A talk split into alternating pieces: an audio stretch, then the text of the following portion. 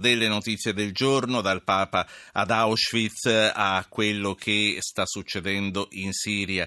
Ce ne siamo occupati, ora vogliamo parlare di vacanze. Ormai eh, da domani comincia veramente il weekend delle vacanze, anche come vi abbiamo detto molte delle nostre trasmissioni sospendono per riprendere a settembre in vacanza, che si sia a casa o si sia in villeggiatura, è il mese del tempo, il tempo libero, quello nel quale, volendo, si può trovare trovare spazio anche per la lettura. È per questo che saluto un, uh, un amico, un grande scrittore, Roberto Cotroneo, direttore della scuola di giornalismo della LUIS. Buonasera Roberto, bentornato. Buonasera, grazie, buonasera a tutti. Che cosa portare in vacanza o semplicemente che cosa metterci sulla poltrona a casa? Perché non sempre è necessario partire, si parte con la lettura, si va nei posti meravigliosi della narrativa. Che cosa scegliamo? Narrativa saggistica, giornali, scegliamo carta, scegliamo digitale? Cosa, come, come ci dobbiamo muovere? Ma intanto io direi una cosa, eh, è molto cambiato eh, il, la modalità del tempo libero, cioè nel senso che Oggi noi non riusciamo molto bene a distinguere dov'è il nostro tempo libero e dov'è invece il nostro lavoro. Questo purtroppo e per certi aspetti è anche un vantaggio, a seconda di come uno lo vede, è dovuto al fatto che noi utilizziamo degli strumenti che ci tengono costantemente connessi col mondo e quindi di conseguenza abbiamo, non abbiamo la percezione dello stacco e questo purtroppo non avviene nemmeno d'estate perché in realtà poi la mail ti arriva, la cosa ti arriva, per cui tu non hai mai... Non è, io, io, ho questa nostalgia di un tempo in quando, quando a un certo punto finì, chiudevano le fabbriche per così dire, no? e le città si svuotavano e la gente non aveva più un'idea eh, di, di, stare in una dimensione del lavoro, ma diventava una dimensione del tempo libero. Detto questo, sì, ma per, prima detto questo, eh, prima che tu vada eh, avanti, eh, quello che mi stavo chiedendo e stavo riflettendo, è vero, eh. Eh, la mail, eh, la, il messaggio ti arrivano sempre H24 e se lavori non stacchi mai, ma questo succede anche se non lavori perché comunque sei sul social e quindi ti arriva il post aggiornamento e stai sempre col tablet in mano, con lo smartphone in mano. Esattamente, con un dettaglio che però non dobbiamo sottovalutare, cioè il senso che stiamo sempre a leggere qualcosa.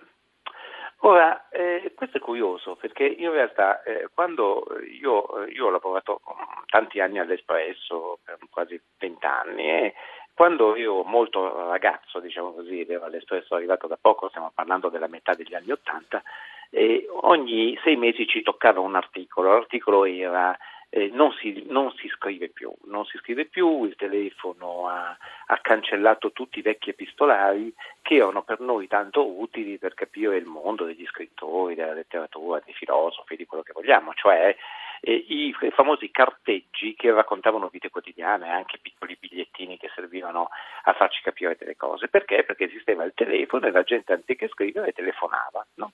Allora, civiltà della scrittura sembrava andare a spegnersi da qualche parte, prima o poi, eccetto gli scrittori. In realtà è avvenuto esattamente l'opposto, cioè a un certo punto i gestori delle, delle compagnie telefoniche mobili hanno capito perfettamente che l'SMS era molto più redditizio della telefonata e quindi costava di più mandare degli sms a, a, a un certo punto che telefonare con i telefonini. No?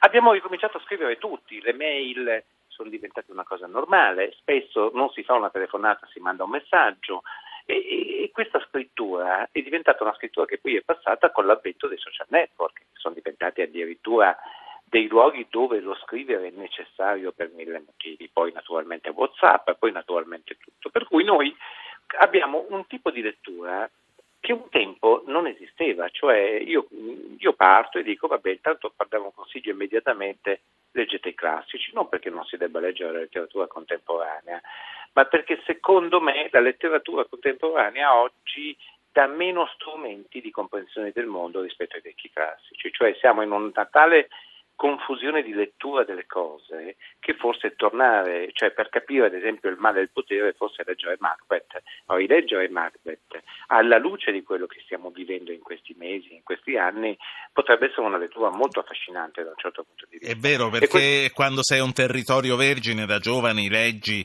eh, inglobi, ma poi da grande puoi, puoi interpretare con quello che hai visto e che ti è successo e che ti sta succedendo. e infatti non possiamo più pensare, cioè tutti noi, o meglio quelli di noi che hanno fatto le letture giuste, chiamiamole così, quelle che si fanno all'età della scoperta della letteratura, che sia nel Karamazov, che sia Guerra e Pace, che sia lo Shakespeare dell'Amleto, ma uno ogni tanto, anche io che lo faccio come mestiere, cioè quello di leggere, ogni tanto mi dico ma da quanti anni non leggo il Giulio Cesare di Shakespeare con il discorso di Antonio, no? Allora, magari da 30 anni, perché comunque l'hai letto e sai che ti rivolge ad altre cose, ad altre curiosità, ad altri libri che non avevi mai visto. Io invece dico, proprio nei momenti di, gran, di cambio di paradigma, come direbbe il grande storico della scienza Thomas Kuhn, no? nei momenti di cambio di, di paradigma, eh, e noi siamo un momento di cambio di paradigma, cioè un mondo che esisteva non esiste più, è un mondo che deve ancora esistere e non lo vediamo. No? Quindi siamo in una sorta di terra di mezzo e forse è quello che Thomas Merton diceva, rimettersi sulle spalle dei giganti, i giganti sono Cervantes, i giganti è Dante, i giganti Manzoni, eccetera, eccetera, eccetera, è un modo per vedere un po' più lontani in una, in una dimensione in cui c'è difficile guardare gli orizzonti perché è troppo, è troppo offuscato. Ecco. E allora sì. Questo è il primo consiglio che do. Quindi riprenderli. Senti, chi quelle letture eh. giuste non le ha fatte da giovane e non li può riprendere, ma li prende per la prima volta, ha ugualmente sì. gli strumenti per leggerli. Certo, ma assolutamente. Ecco, io devo dire questa cosa. Io, io mi sforzo, io per questo, questo mese ho fatto lezione eh, anziché i miei allievi, diciamo così, grandi, a degli allievi giovani, perché fanno delle summer school e hanno dai 15 ai 18 anni, e ho fatto lezioni di letteratura e ho cercato di fargli capire in tutti i modi che la lettura è eh, un modo eh, di tenere delle chiavi in tasca per aprire delle porte, la, la propria porta di casa, non è un, un obbligo. Io dico, è, eh, cioè, gli storici della letteratura sono tenuti a leggere, non so, se io faccio lo studioso di letteratura contemporanea italiana, beh, certo non è che posso ignorare Moravia o ignorare Calvino, ignorare Svevo o ignorare Gatta eh, quanto sono quattro autori straordinari, ma se io non faccio questo mestiere qui, cioè se io non devo scrivere dei saggi di letteratura contemporanea, ma io mi posso permettere il lusso e anche il piacere di poter decidere di non leggere un autore e di leggere un altro nel momento in cui io in quell'altro trovo delle risposte che magari in quell'autore non trovo e non per mia incapacità, ma perché la vita è così. Cioè io dico sempre ai ragazzini, voi adesso leggerete e non vi renderete conto che tra vent'anni andrete magari a trovare un libro che avevate letto a 20 e che magari vi era sembrato spettacolare, lo rileggete a 40 e dite, boh, chissà perché mi è piaciuto così tanto. E, e viceversa, un libro che avete abbandonato a pagina 10 a 20 anni, che lo riscoprite a 40 anni e dite, ma come ho fatto a non andare avanti fino alla fine. No? Allora, il bello della letteratura è che la letteratura è, eh, e qui fammi citare eh, sì. dire, lui eh, che è stato il mio maestro assoluto e che ogni giorno mi chiedo cosa gli direi oggi se ci fosse, perché era sempre un punto di riferimento che Umberto Eco, eh, come diceva Umberto Eco, le opere per le, i romanzi sono macchine interpretative e sono macchine interpretative per capire il mondo e, e, va, e, vanno, eh, e, vanno, in qualche modo eh, letti nella maniera più libera possibile. C'era un grande studioso di letteratura inglese a cui gli, gli, gli, venne chiesto ma i libri si leggono dall'inizio alla fine? E lui risponde e lui rispose perché si leggono dall'inizio alla fine. Chi l'ha mai detto questa cosa? allora, eh, e allora appariamo veramente, cioè niente normative, niente cose rigide. Cioè, le cose rigide, le normative devono, appartengono ai professori, a chi ha il dovere di dover insegnare con metodo, rigore e conoscenza la letteratura. I lettori devono essere liberi, liberi di non leggere, liberi di scegliere, liberi anche di trovarsi un libro che noi considereremmo insulso per certi aspetti, che però a loro danno risposte che sono importanti. Questo va bene così, insomma. Poi certamente non lo mettiamo nella Treccani quel libro lì, ma se quel libro ha aiutato qualcuno a capire meglio qualche cosa della propria vita e del mondo intorno, eh, ben, per lui, vada bene. Signori, leggete, è questo il fatto. Mi hai fatto, venire, fatto venire voglia di venire a lezione da te, Roberto.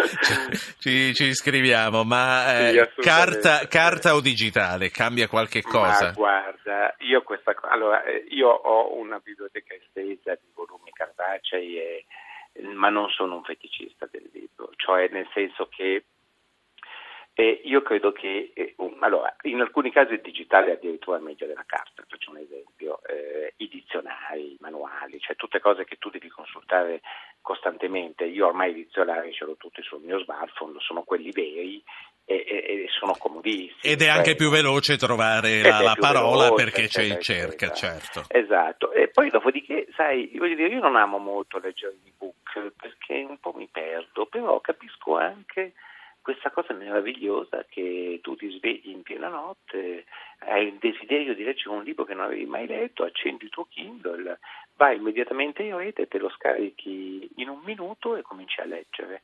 E questo, voglio dire, è una cosa bella come una cosa bella il fatto che tu possa portarti in vacanza 30 libri e, e pesano tutti pochissimo. Dopodiché eh, il libro di carta è il libro di carta. Ti faccio un esempio solo su cui sì. potremmo riflettere. Eh, la poesia. Allora, tu puoi leggere anche un romanzo su un Kindle, ma puoi leggere Montale su un Kindle. Cioè, la poesia è una roba, cioè ossi di seppia, tu lo devi sfogliare cioè la poesia è una cosa in cui devi tenere una, una, una, penna in mano, in cui c'è veramente la fisicità della carta. Allora, un romanzo molto lungo, ad esempio io ho sofferto un po' negli ultimi tempi perché è uscita una bellissima edizione in Audi del Conte di Montecristo in una nuova traduzione, me la sono eh, portata in giro per un po' di tempo perché non è un libro brevissimo, eh, sì. effettivamente era piuttosto comodo, eh, cioè 1200 pagine che ti porti, eh, tra l'altro ben spaziate, quindi voglio dire anche pesanti da un certo punto di vista. E allora io lì capisco Quindi. che uno dice, vabbè, sai, se mi devo portare la guerra e pace. Non ci piace, lo guardiamo sospettosi, ma alla fine scopriamo che è un gran comodo. E... Alla fine è comodo, fermo restando che nessuno può scambiare quelle, quelle, diciamo, quelle parole elettroniche con, con, la carta, però è anche vero che se ci pensiamo bene la maggior parte delle cose che leggiamo ormai le leggiamo in digitale. Roberto Cotroneo, grazie, grazie per grazie, questa chiacchierata affascinante. Eh, grazie, buona serata.